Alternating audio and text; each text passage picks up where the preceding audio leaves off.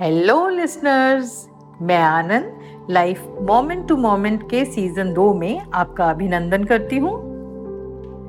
स्त्री और पुरुष केवल ह्यूमन फॉर्म में है, ऐसा नहीं है। चेतन, अचेतन, जड़, सजीव all creatures in cosmos have opposite sex नर और मादा। विचारणीय सत्य है ये। तो हुआ यूँ कि एक बार ध्वनि और सन्नाटा की आपस में बहस हो गई।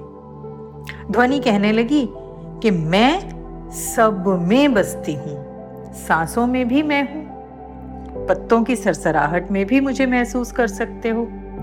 हँसी की उत्पत्ति मुझसे ही है। मैं पंच तत्वों में विद्यमान हूँ। पानी का करतल संगीत हो या बादलों की गड़गड़ाहट, यहाँ तक कि घड़ी की सुइयों का मिलन मेरी आवाज़ से गूंजता है।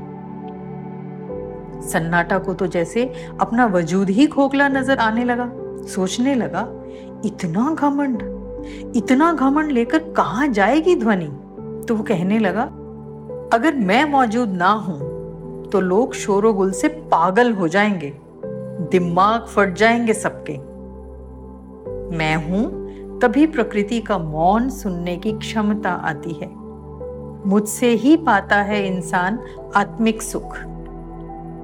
संसार में आज तक जितने भी मिस्टिक परम ज्ञानी फिलोसोफर्स संत और ऋषि हुए हैं, वो मेरी वजह से उस स्टेट ऑफ़ माइंड को एक्सपीरियंस कर पाए हैं और ह्यूमैनिटी के लिए कुछ कर पाए हैं। एक्स्ट्रा ऑर्डिनरी कहलाए हैं।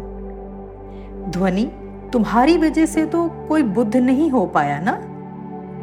ये कत्लोआम, युद्ध अंतर्द्वंद सब तुम्हारी वजह से हैं।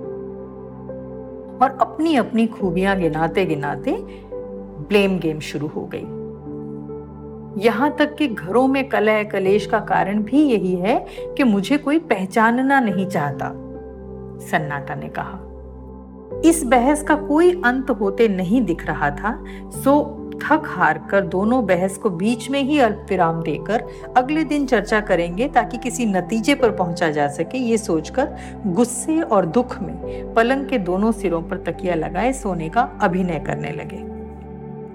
लेकिन बहुत बेचैन थे दोनों। तो नींद भी कोसों दूर थी। अपनी सारी एनर्जी वो बहस में खर्च कर चुके थे।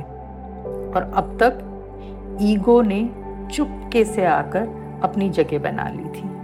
और तो और, वो आराम से दोनों के बीच जाकर सो गई। कौन? ईगो।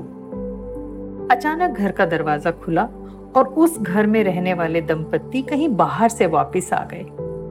दोनों किसी बात पर ज़ोर ज़ोर से हंस रहे थे, बल्कि लड़की तो हँसते हँसते लोटपोट हुई जा रही थी।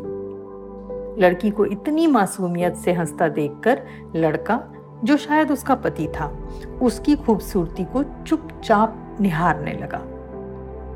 अब सन्नाटा को हंसने की आवाज़ बहुत भा रही थी।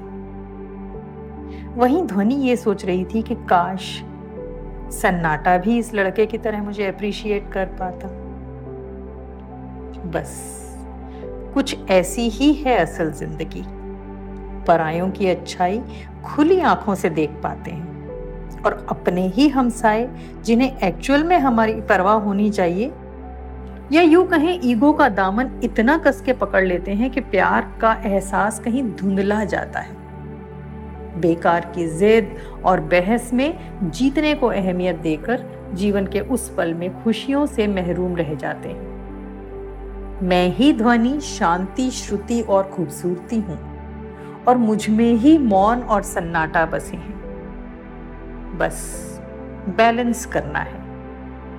आदमी और औरत पूरक हैं। They complement each other despite disparity they are incomplete without each other तो ये बैलेंस कब करना है? अरे, इसी पल भाई, क्योंकि life is happening moment to moment to moment thank you for listening